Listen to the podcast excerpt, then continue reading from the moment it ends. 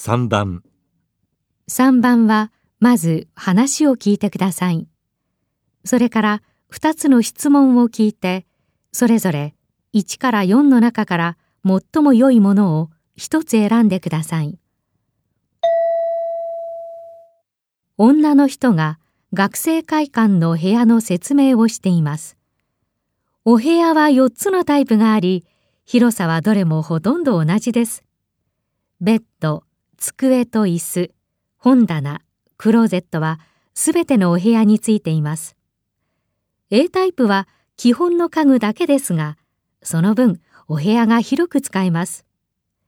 B タイプは基本の家具の他に洗面化粧台がついています。C タイプはユニットバスがついていて、自分専用のお風呂とトイレが欲しい方に。D タイプはユニットバスとミニキッチンがついています。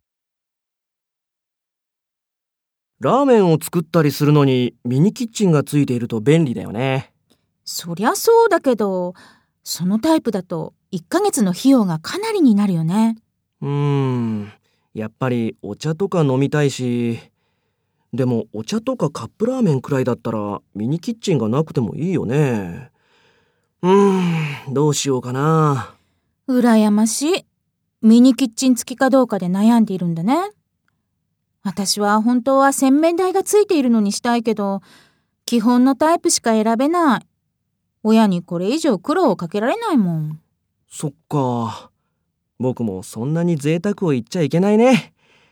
ミニキッチンなくてもいいや。でも朝晩シャワーを浴びるから。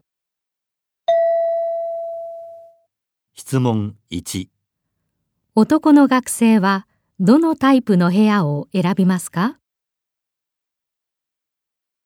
質問2女の学生はどのタイプの部屋を選びますか？